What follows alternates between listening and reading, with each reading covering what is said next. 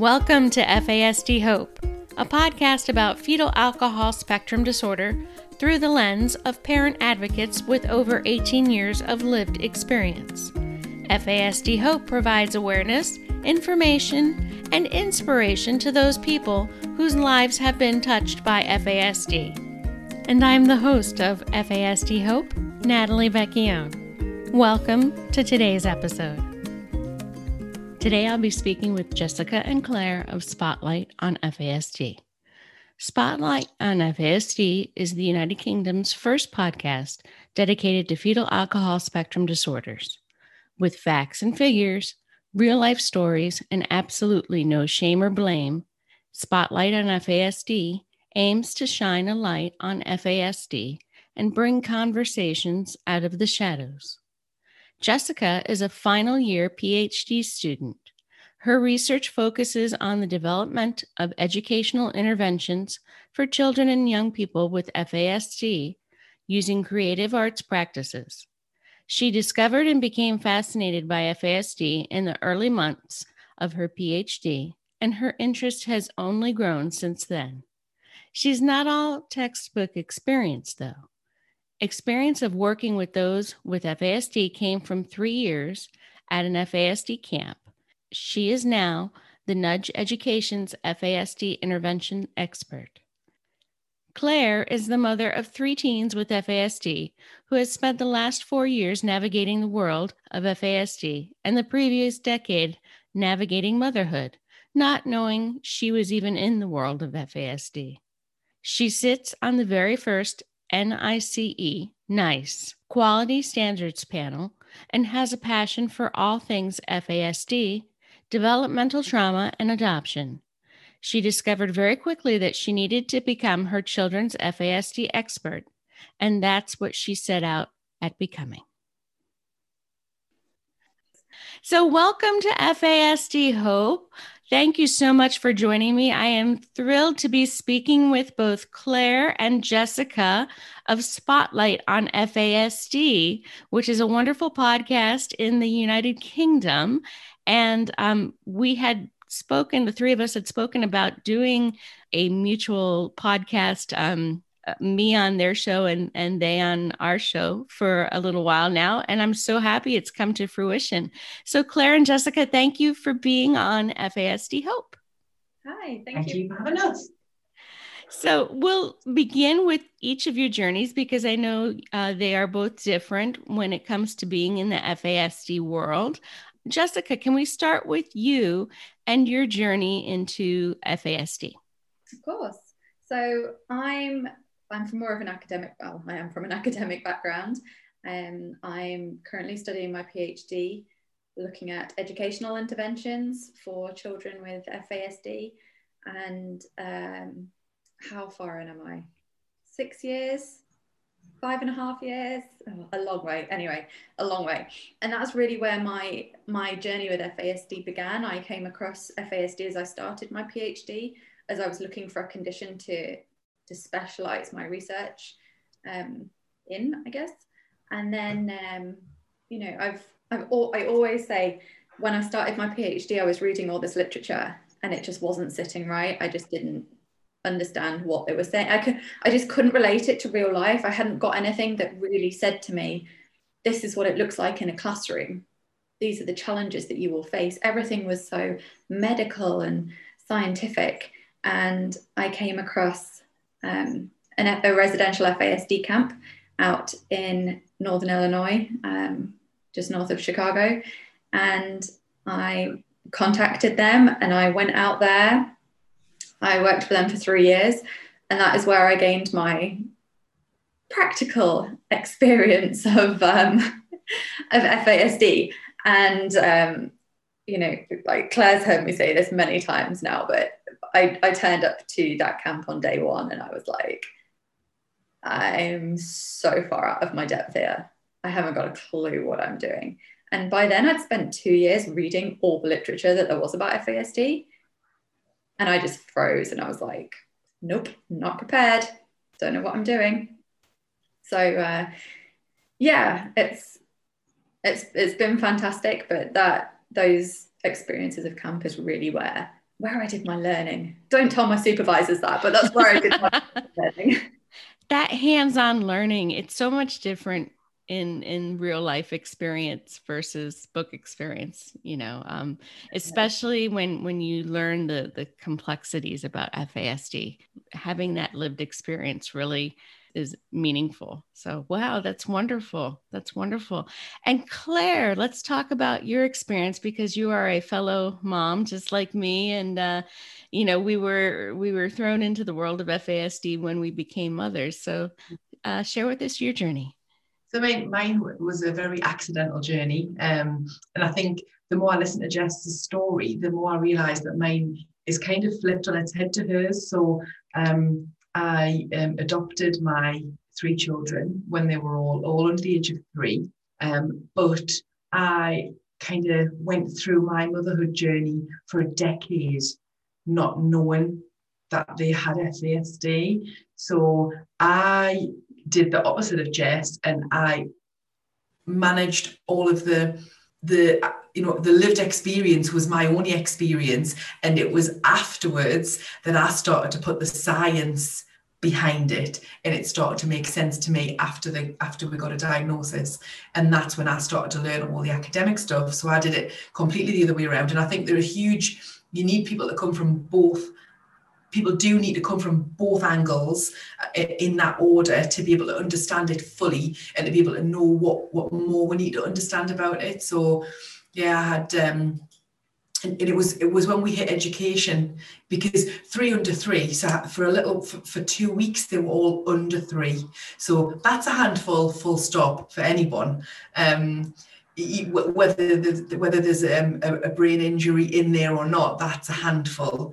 And so as they grew up, so two, three, four, three, four, five, it was always going to be really difficult. Two boys in the mix, um, really boisterous, and it was just you know the, the the bulk of the time, certainly their very very early years, it was it was it was quite glorious, really. It was lots of imaginary games. It was lots of playing together, lots of rough and tumble, lots of wrestling, lots of death defying um, kind of activities that when I look back now, I think, oh, I, I used to laugh and say that after about a year, um, I was actually walking up the hall and I've got a, a really old house and really um, tall ceilings and a huge big staircase in it. And I was walking to the playroom with lunch and a, a, a pair of uh, probably two and a half to three year old feet as I walked past we were just at eye level on the outside of the staircase. And at the point that I just kind of looked up and it was my eldest son, and I just said, that's really going to hurt if you fall from there. Get down carefully. And I didn't miss a beat and I carried on walking and I put lunch out. And it wasn't until I came back through and it was as if the reflex, you know, it kicked in then, and I was like, oh my goodness. You know, but he was down by that point because you know I, I was very calm about it. He just very calmly got himself down because he was just seeing if he could climb the full stairs on the outside. But when he got to the top, he couldn't quite get over the banister. Um, and I, I laughed at that point, and I thought, oh my goodness, your nerves have now galvanized. Like they're galvanized. They're made of steel um, you know, and, and as they've got older, you know, sometimes now I think mm, that's definitely a concussion, but is it worth three hours in hospital? I know what to do. you just it's not that you're blasé or that you're careless you just um you gather these skills yeah. um that make you like a, a, bit of everything so um yeah, it, it, it, became difficult for us at education. So that's when I, I would say, um, ramping up the first few years in, in our primary school system. And that was when I started to think this is more than, you know, when I say just attachment and just developmental trauma, I don't say that lightly. They are huge things, but I knew it was more than that. Um, so that was the start, really. Yes, and I'm just nodding my head and laughing because as as a mom with lived experience first, we also did not have a diagnosis until our son was 15. Oh, but I'm nodding because of the boisterous stories. I, I think that uh, our hospital where we were living could have named uh, a wing after us with all of the money we paid for ER visits, for emergency room visits. So I, I yeah, oh, I had, yeah, we we have those stories also. Oh my goodness. So I love that your podcast is able to bring both the academic and the lived experience. That's that's wonderful. And it's such a resource for your audience members. And we know now you know um, pre-covid podcasting was you know it, people thought it was nice and everything but now it, it just seems like everybody's doing a podcast. So I, I like to think that you know we're we're one of the the pioneers in FASD podcasting, and hopefully, you know, more will will follow our suit. And definitely, and, that's what that's what we we we've talked about that, haven't we, Jessica? Where we think what we talked about it with Jeff Noble that yes. what we would love is for when because I feel now, and I've I've realised that I've started to do this a little bit. When you're looking for information about something or, or you any kind of a topic, I've started to go to podcasts now and search and score keywords. So I think people are starting to use it as a real resource where it was something for pleasure. You access things you already knew about. Yes. I think people are using it to learn now. Yes. And what we said was we would love nothing more than for every country in the world for people to be able to log on to their podcasts and just have a choice and to be able to scroll through from so many different angles and have a choice of what to listen to. Yes, yes. So it's exciting that we're able to be a part of that. I, I really love that. So we were talking about uh, how you learned. When did you start Spotlight on FASD? Um, I know there was uh, you did something prior to that together. Can you tell me a little bit about that history? Yeah, we um, so Claire and I have known each other for a few years actually. Um, Claire did a television interview around um, FASD Awareness Day in September, and and I realised that she lived locally to me, and I I was I found her on Facebook. I was a bit creepy. you trapped us down, didn't you? yeah. So um, and I was just you know fascinated by her story, and I was like, I'd, I'd love to get coffee and and hear more and and things. Um, so we'd known each other for quite a while, and we were both involved. Um, involved. We both knew of uh, this local company who um, provide educational interventions. And with them, we started a little podcast. We featured on five episodes of theirs. It's Nudge Education. Um, and we, we just really enjoyed it and decided to go from there. So I think they launched in September and then we just continued it, didn't we? So it was probably mid October that we took over. We're still very, very new to this. So it's kind of a few guests. So we kind of collaborated with Nudge Education for a few weeks.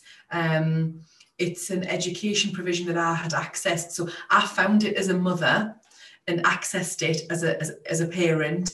Um, and then Jessica had kind of accidentally stumbled upon it when she was looking at some stuff. So, and I had been talking to them a lot about FASD, and um, you know, within the first few weeks of, of talking to them about my children, I had them kind of scratching their heads and like, oh, actually, I think that's what's going on there. That's what's going on there. They start to look at their caseload and we're like, right. And, and I'm saying, this is huge and you really need to, to be getting on board. And so they were like, this is fantastic. What can we do? So we, we collaborated for a little bit, but then we realized because Nudge Education are, are, a fantastic provision, and what they do, they they re-engage chronically disengaged children with the education system. So they deal with children with lots of different diagnoses.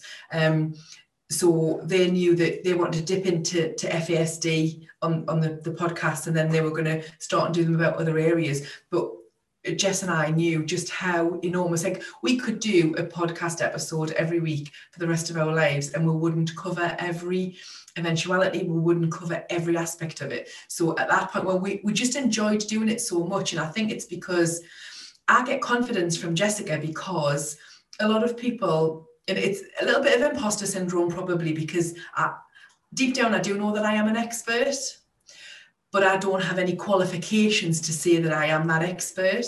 It's lived experience. Um, and I always feel I love the the the backup coming from the academic side of, of, of, Jessica. And so I think that's why we work so well together. Um, but when once we started talking, we just loved it. And so we just chatted. And I think that's what makes it nice because it's it can be a heavy topic. And we were adamant that we wanted it to be positive and that we wanted to to to pull the positives out of it all. Um, and we just we, we just like we we've got so many planned that you know it you know it will go on for years and years because there's just you know, more and more people are getting in touch with us about it now, uh, subscribing and listening and telling us what they want to hear us talk about. So yeah, it's just kind of taken off, hasn't it? It, it, it has. You know, we feel like my husband and I, when we started our podcast, um, literally just doors opened and people would just, you know, email us and we have a website too. And they would just email us through the website saying, Oh, you know, can I talk about this? Or people mm-hmm. reaching out to us, you know, and, and I, I agree a hundred percent that, um, I think it's so enjoyable doing a podcast because for me, and I, have shared this before, I think it's self care because I actually get some time away to talk to you know people about real conversations, you know, rather than you know yelling at my kids. Well, I don't, I don't yell, but yeah, no, I get it. I don't know how many times Jessica's heard me say that, but this is my self care. It is, because, isn't it? Yeah, one hundred percent. Because she'll sometimes say to me, it may get to a Friday night, and she'll be like, "Are you sure?" You know, I, I, I, are you sure? Can we do this? And I'm like, this is my break. Yes, this is my, is. this is me looking after myself. Yeah. And you bring up such a wonderful point, point, Claire, that with podcasting, more and more people are getting their information about podcasting, but it's a wonderful way to communicate to people because you can, you can express your personality, you, you can express your viewpoints. I follow Pat Flynn, who's like one of the big podcasters here in the United States, and he he started podcasting, you know, I think in 2008, and he made a comment um, that when you podcast, you are in that person's ear giving them that information directly which you know on blogs you can't do that. On social media you can't do that. And even on youtube you can but not to the if you know to the intimate effect of you're speaking in somebody's ear. So yeah i agree with you. I i hope to be podcasting for years also. It's it's just such a wonderful medium to share information and Claire, I think I, I, you and I would probably be in agreement with this statement, but I think that lived experience for me, the most valuable experience was coming from other parents who had been on the journey and maybe were up the road a little bit so they could, yeah. you know, give retrospect advice. Yeah. I mean, academic experience is wonderful and and the people that I've met in academia who who get FASD have been gems. Um, but honestly, probably up until maybe a year or two ago, most of the experience that was valuable to our family was through other parents. Yeah, because it normalizes it. It makes you feel less scared and less alone, and it normalizes your life. And I think that you know we've we've talked about this a lot that it's it's a very isolating world in the in the beginning. And I know that my motivation when when um Jess and I, we've, we've done lots of different things together. We've always, we've just never drifted apart, really, have we? We've always, we came together and we've, we've just never drifted apart. We've always sailed along parallel and we always knew that we were going to end up doing something together.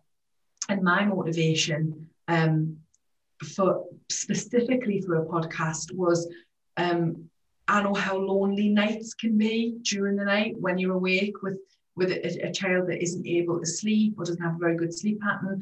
And five or six years ago, I would have sold my soul to be able to have listened to another mother who was going through what I was going through just to make me feel not alone, to calm my fears, to calm my nerves. And, and even if all I was hearing is this is happening to me and this and this and this, and, and with no no answers or no if you do this, this will get better. Just to feel like it wasn't it just wasn't me and that was my motivation and and already we've had um, people people who I know in the FASD will reach out but also the nicest part is people who I've never met before getting in touch with us and just saying that was exactly what I needed to hear and I laughed and I cried and and that that I've fulfilled my goal as far as I'm concerned already to have got just just helped one person Absolutely. So, Jessica, um, we often on FASD Hope we we focus on the hope related to um, FASD, but we also talk a lot about the statistics in the United States about FASD. We share facts because we want people to not only be inspired but to also be educated and especially like up to date statistics. So, can you share with me, um, Jessica, some of the statistics about FASD and facts about FASD in the United Kingdom? I can try, but we we currently have a very very tricky diagnostic pathway in England specifically. So in 2019, in January 2019, Scotland released their diagnostic criteria for FASD. So they started seeing, I mean, it, it's always been there, of course, but they started to really get some some figures around um, prevalence rates and things. But in England, we're a little bit further behind. We don't yet have that that clear diagnostic structure in place to support clinicians. And a lot of children go undiagnosed as a result of that. It's very very very hard. The best figures we've got um, there was a screening study carried out by um, like a friend of mine who was at, at bristol university and her stats came back that from the sample that she studied any, anywhere between 6 and 17% of those children could have received an FASD diagnosis upon further investigation. The I think the figures that I think we like to look at in the UK are more around three to five percent of the general population, which I think is very similar to. Yeah, to, actually, yeah, we use the three to five percent also. Yeah, yeah, but I think we probably are looking at closer to six to seventeen percent if if we're really really being honest with ourselves. But a lot of the challenge that we have, and I think this is the case in in the US or in a lot of the states anyway, and, and parts of Canada and things, is that we require that admission of prenatal alcohol exposure. We require that documentation to be able to move forward, and and that that causes a barrier. So it's, it's hard. We we don't have the numbers that that we would like to have. Yes, you're right. It is so challenging to get that diagnosis because there are so many factors involved and because in especially in cases of foster care and adoption or even you know biological people don't know if they drank during that time period or or you know especially if it was an un, unplanned pregnancy. In the uk approximately how many um, what's the percentage of pregnancies that are estimated to be unplanned? 40 to 45 yeah ours ours is somewhere around 50% so yeah and it's amazing and i love you know when i read your intro i love how you talk about there's no shame and no blame and and that is a huge i think beacon of your podcast and something that we hope to do too is that no matter whether you know you created your family through adoption, through foster care, you know, by birth. It's it's so important for us to say that, you know, there is we need to get rid of the stigma that is with FASD. And that's probably a big reason why so many people are apprehensive about talking about it or you know uh, don't want to go further into it because they think you know that that is something that there's such a negative connotation that goes with FASD. Yeah. So either either one of you, what's your primary mission, um, especially looking into we're finishing up 2020, looking into 2021. What is your primary mission, or you know, a couple of goals that you have for Spotlight on FASD as we go into the new year? I think well, I think I'll start a little bit because Jess and I just had this conversation a few days ago. We decided to start this podcast.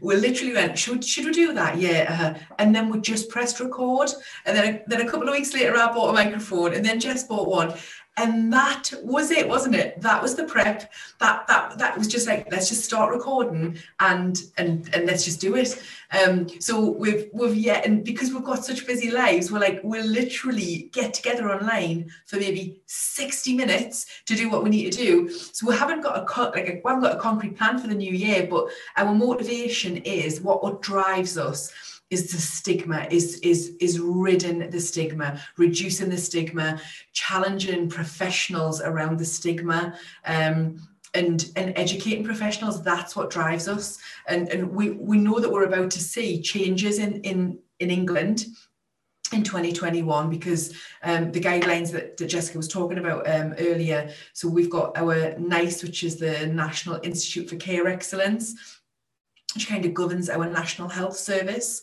Um, which actually, a little side note, made me think when you commented about how much you've spent in in ER on, on your family, I am beyond grateful for our National Health Service that I access that care for free for my children and for our concussions and our rugby boots to the heads and our falls um, that you know I'm just and burns and I'm so grateful because I would dread to think what that would have cost me times three um, so yeah we've um, the, the, the nice quality standards are going to be introduced this year. So changes are afoot. It's not going to be it's not going to be rapid changes, but huge, big cog wheel changes in our whole system are going to start happening in 2021 um, and we we just want to be there shouting relentlessly about the, the stigma and, and, and shooting that down at every turn because that's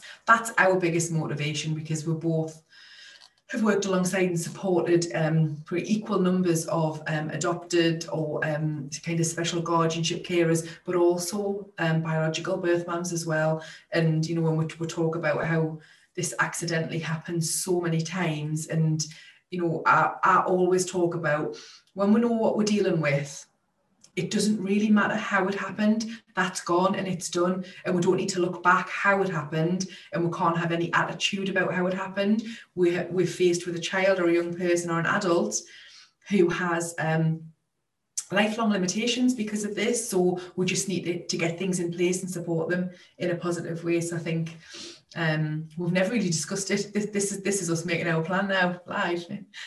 but that's that's what I think anyway. What do you think, Jess? Yeah, just to see it grow, really. Yeah, we were laughing because when we were doing the the podcasts with Nudge, Claire and I would go into the office and we would start talking before they'd even set up the equipment. And we like, we're just talking and talking. And like, you've got to just shut us up at some point because we can like, we'll just talk FASD all day and we'll go off on all these these tangents and um, and yeah, like Claire said, we just decided to just grab a couple of microphones and hit record and see if other people wanted to hear us talk all day. Um, but just to try and share our, our conversations with as many people who want to listen, because it I, I find it agonizing how many people aren't aware of this condition. I'm 30 and I've got a lot of friends who are, are starting families, planning planning pregnancies and things and, you know, I'm not in a position to say to people, like, you need to stop drinking. And I wouldn't do that, but they all know what I do. And that, that for me is, is enough. Mm-hmm. Should they choose to ever listen to my podcasts? Great. Because that'll be where it starts again we've shared there are never there are never too many people talking about fasd um, it, it's so I think it's so unknown or there's so many misconceptions about it. So I, I am so happy to hear that you're starting this movement, you know, in the UK. And hopefully, again, that would be a wonderful goal if every country could have a podcast about FASD. Because even though we have mutual, you know, we, we have a lot of mutual goals and things like that, of course, you know, every country is different. So it would be wonderful if if each country could could focus on the challenges you know that their um, citizens have and, and and their system. And i'm so excited claire to hear about the the overall the systemic changes that are coming with fasd we've been wanting that to happen here in the united states for so long. And we look to um, our mutual friend podcaster like jeff noble in canada. Canada is like it seems like they are light years ahead of us you know when it comes to research and when it comes to awareness and, and conversation. So i hope my hope is that you know the UK, the United States, we start catching up with Canada in that, you know, it's so much of a bigger conversation up there. And um, hopefully that will have a ripple effect, you know, with, with where we're all located it's quite interesting because Jeff actually spoke to us a little bit about how everyone, I think everyone looks to Canada as like they're, they're light years ahead of everyone. And he he mentioned that, didn't he, Jessica? He he said, I know that everyone looks to us, but but we we still have light years to go in development, you know. So yeah, they are the best of a bad bunch sounds awful really but they they're ahead of us all but but he recognizes that living there and accessing the services there are still a long long way to go there as well so there's there's but i think it makes it for easier work when there are a lot more people kind of pushing it forward doesn't it? You know especially globally. And i think podcasts make it such make the world so small that it, it feels manageable to be able to to spread it across. Yes, yes. Small and yet still, I like to say, you know, the conversation is personal. You know, when you're hearing somebody in your headphones or when you're, you know, watching on your laptop, it, it feels like you're just one on one with that person who's speaking. So, absolutely. That's a wonderful point let's just talk a little bit about podcasting because I don't know about you both, but and, actually I think you we've shared this, but I I love podcasting. I think it's fun. I think it's um, a great way to learn. I feel like I learn more than, you know, more than I expect with every conversation I have, you know, from anyone, from professional, fellow parent, um, an adult that has an FASD. So, what do you each like the most about podcasting? Let you Jess, because I always talk too much. um, I don't, I don't know whether 2020 and our move online has has impacted this for me. I, I find that it, it, really hard to separate, but it's it, it's capturing these conversations that we're having, and I feel like that with with Claire and I coming together, we were having all these conversations anyway, and I feel like it's just it's a way of capturing and sharing these conversations and, and around the world, like you say, like getting into people's ears um, and making it really, really accessible. And with FASD being so complex and there's it's quite it's very overwhelming to start learning about. If anybody's walking into fostering or adoption or any, or you know learning about FASD in any way, what we have an opportunity to do, all of us have an opportunity to do here is to make these like really small, manageable, easily accessible, functional ways of learning and literally delivering it right to their phone. Like, here you go. You're going to the grocery store? That's fine. Here's a podcast. Learn on the way. Like, you're doing some laundry? Here you go. Put your headphones in. Done. Um, and I think if you take that information to people, it just makes it so much more manageable. And I think that that's what that's what we've got a really wonderful opportunity to do here with with podcasting. Absolutely. And i i think that when people ask me what do you like the most about podcasting? I think there are so many facets to that to that question. And um and claire how about you? You know fellow busy mom to fellow busy mom. Selfishly one of my favorite things about it is the fact that i spend um, so much of my time as the not around adults, just you know, my my three kids who are teenagers, 13, 14, 15, and they're either consuming every aspect of me or going through a little few hours of a phase of, of being an average teenager and completely ignoring us. So I I talk, I love to talk. I talk far too much. I talk all the time, talk when I shouldn't talk. And this is just lovely because instead of having to talk to myself at home or to the dogs, I can talk and I'm helping people. So selfishly, that that's one of my favorite things about it, that I get to channel my my incessant chatter about what's going on to something useful um, and I think, and when, when you were talking, I was thinking a little bit. One of the one of the things that I love about podcasting in general, and and I suppose this is listening to them as well, is when you know this when you when you're um, a mother in a situation like like we are in, you start reading at a ferocious rate. And I've probably done the equivalent to conservatively four degrees worth of study um, during the night. And but but sometimes it's not a good thing and sometimes it becomes unhealthy because I used to love to read and reading was my escape. And I, I, I would devour books. I loved them. I was a real bookworm. And over the years, I noticed that all of my reading turned to neuroscience, trauma, loss, attachment, adoption, um, ha, you know, the teenage brain, and, and it was and and the the the way that I do my my role because I do see my role.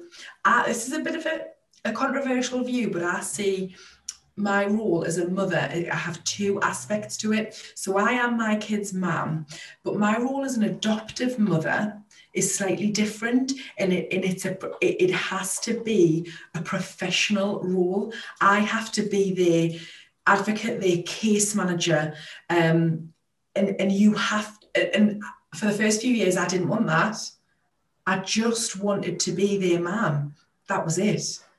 Love was enough. That was it and that's not true that's not the case um, because our people come with needs that you need to be in. And in my previous life as a professional um, i was very very good at my job. I was super efficient um, you know i did it to the best of my ability all of the time and i was so organized.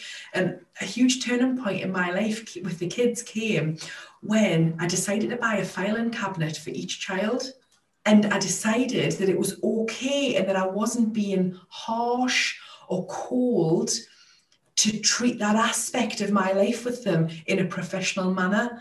And it, it started, it, it made me get a better handle on things and cope with things a bit better. So, back to the original question about podcasting, I found that my bedside table, my coffee table, the kitchen. It was becoming drenched with books that, when you looked at the title of them, they weren't particularly positive titles. However, when you just press and play and you've got your headphones on or you're driving in the car, I'm getting all because I need the information that's in those books, but to have them lying about sometimes has the opposite effect on my mental health where podcasting, I access it, I allow it into my ears when I want it there, and then it's gone. I don't have to, I'm not looking at it, I don't have to find a place for it. I'm not staring at these things about um, you know, how trauma and and you know how to navigate things like that. So I think that's another huge plus to podcasting in our situation as adoptive parents. I agree with you, Claire, and I'm I'm in the same boat as you that I love to read also, but yeah, the past, especially the past five years and in the three and a half years since we received our son's diagnosis, it's been all like like you said, drama and and you know mental health and, and just everything. And and th- that really is a lovely point about podcasting is you hear the information you digest the information and then you don't have to be mm-hmm. reminded of it unless you want to hear it again. Exactly. Yeah yeah. And and you can you can hear it and then you can move on and go back to more personal enjoyable aspects. And yeah i i love that about podcasting. It, it really is almost like a lecture in in your headphones or inspiration in your headphones what you know whatever the topic may be. That's a that's a wonderful point. So we are going to wrap up our conversation and i'm sure this will not be the the last conversation we'll have. We will do this again in yeah, 2021 um, because again we we podcasters and, and moms and advocates we need to you know stick together no matter where we are. So as we wrap up this conversation I'd like to ask each of you. Uh, we end FASD Hope in what we call a hope takeaway. So something that our listeners can can carry that you know with them for that week, or about hope and FASD, which is something that normally are two words that are not associated, you know, with each other. So, um, whoever would like to go first, what is your hope, or what what are words of hope that you can offer our audience? I think that I've, I've had this conversation with somebody else this week, and if you, because we're pro, when you're living with FASD or, or your parent FASD, you are predominantly you're a detective, and you're a problem solver, and you're a situation calmer, and they are the things that you're always looking for. But actually, if you take a, a little step further back, the good points so hugely outweigh. When when the downsides happen they are they're pretty big and they often they feel catastrophic when they're happening.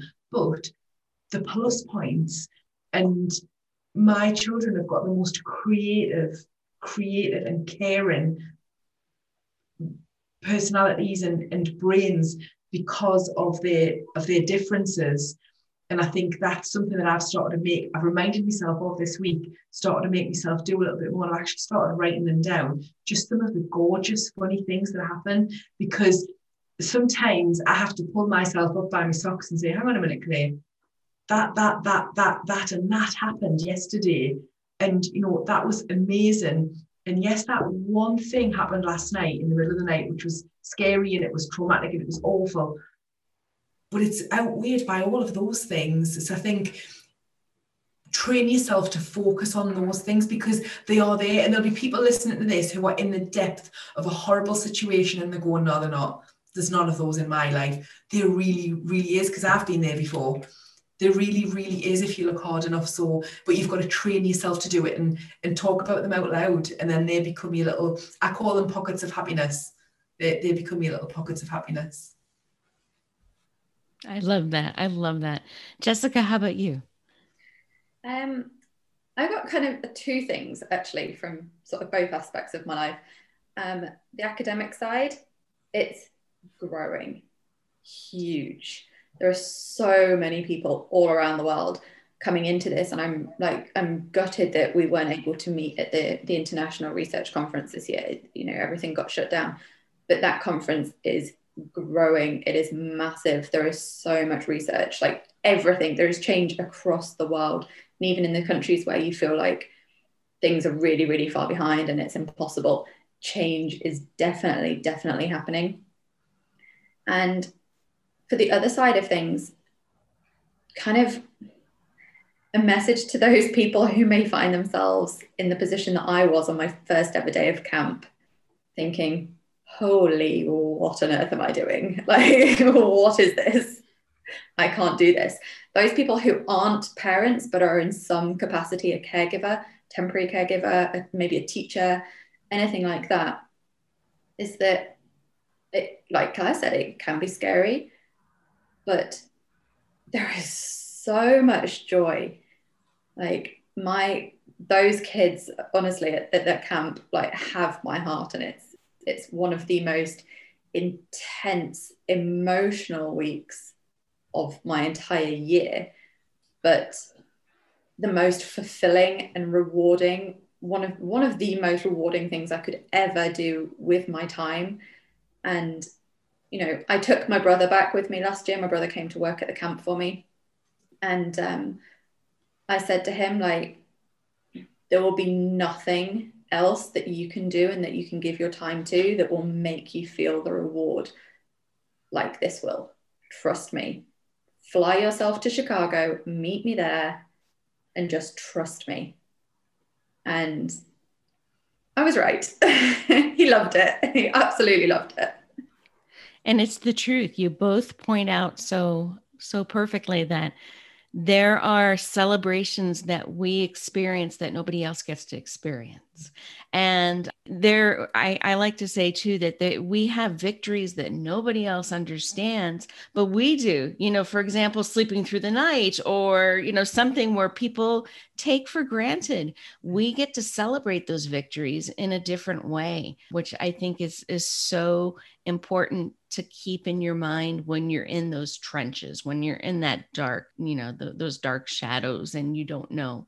Knowing that you can there are celebrations and i love claire your your analogy of just you know always thinking of those positive things. And i also i, I think that it's just important for each and I've, I've said this repeatedly but for each uh, you know the three of us talking about fasd there are thousands of people who are not and who are in dark places because they don't know what to do so you know that is our hope is that our words can reach them and they can start taking their steps in their journeys towards diagnoses towards you know supports towards accommodations things like that Thank you, Claire and Jessica, for being on FASD Hope. It has been lovely chatting with you. Thank you so much for having us. It's been lovely. And if our listeners or anyone out there would like to get in touch with you, um, what's the best way to, to contact you? We are on all the social media platforms. We have our Facebook, we have our Twitter, Instagram. Uh, you can find us on at Spotlight on FASD. Uh, we also have a YouTube channel at Spotlight on FASD, so we video record all our podcasts as well. You can find them on YouTube, and it goes out on all the major podcasting platforms as well. You'll find us on on Spotify and, and all of those places where you would look for a podcast. Wonderful. And I will also post that information and those handles and that contact information in our program notes on fasdhope.com, as well as on our social media uh, posts and our website, fasdhope.com. Claire and Jessica, thank you again for being on FASD Hope. I hope that you all have a happy Christmas and a happy holiday, and that we all have a happy and healthy 2021. Definitely. And we, we move into this new year with, with hope and adventure in podcasting. Thanks again for listening to FASD Hope with Natalie Vecchione. If you like our show and want more information, check out fasdhope.com or please leave us a five star rating and follow us on Podbean, iTunes, or anywhere you get your podcasts. Make sure you join us next week, and remember to be informed, take care, and always have hope.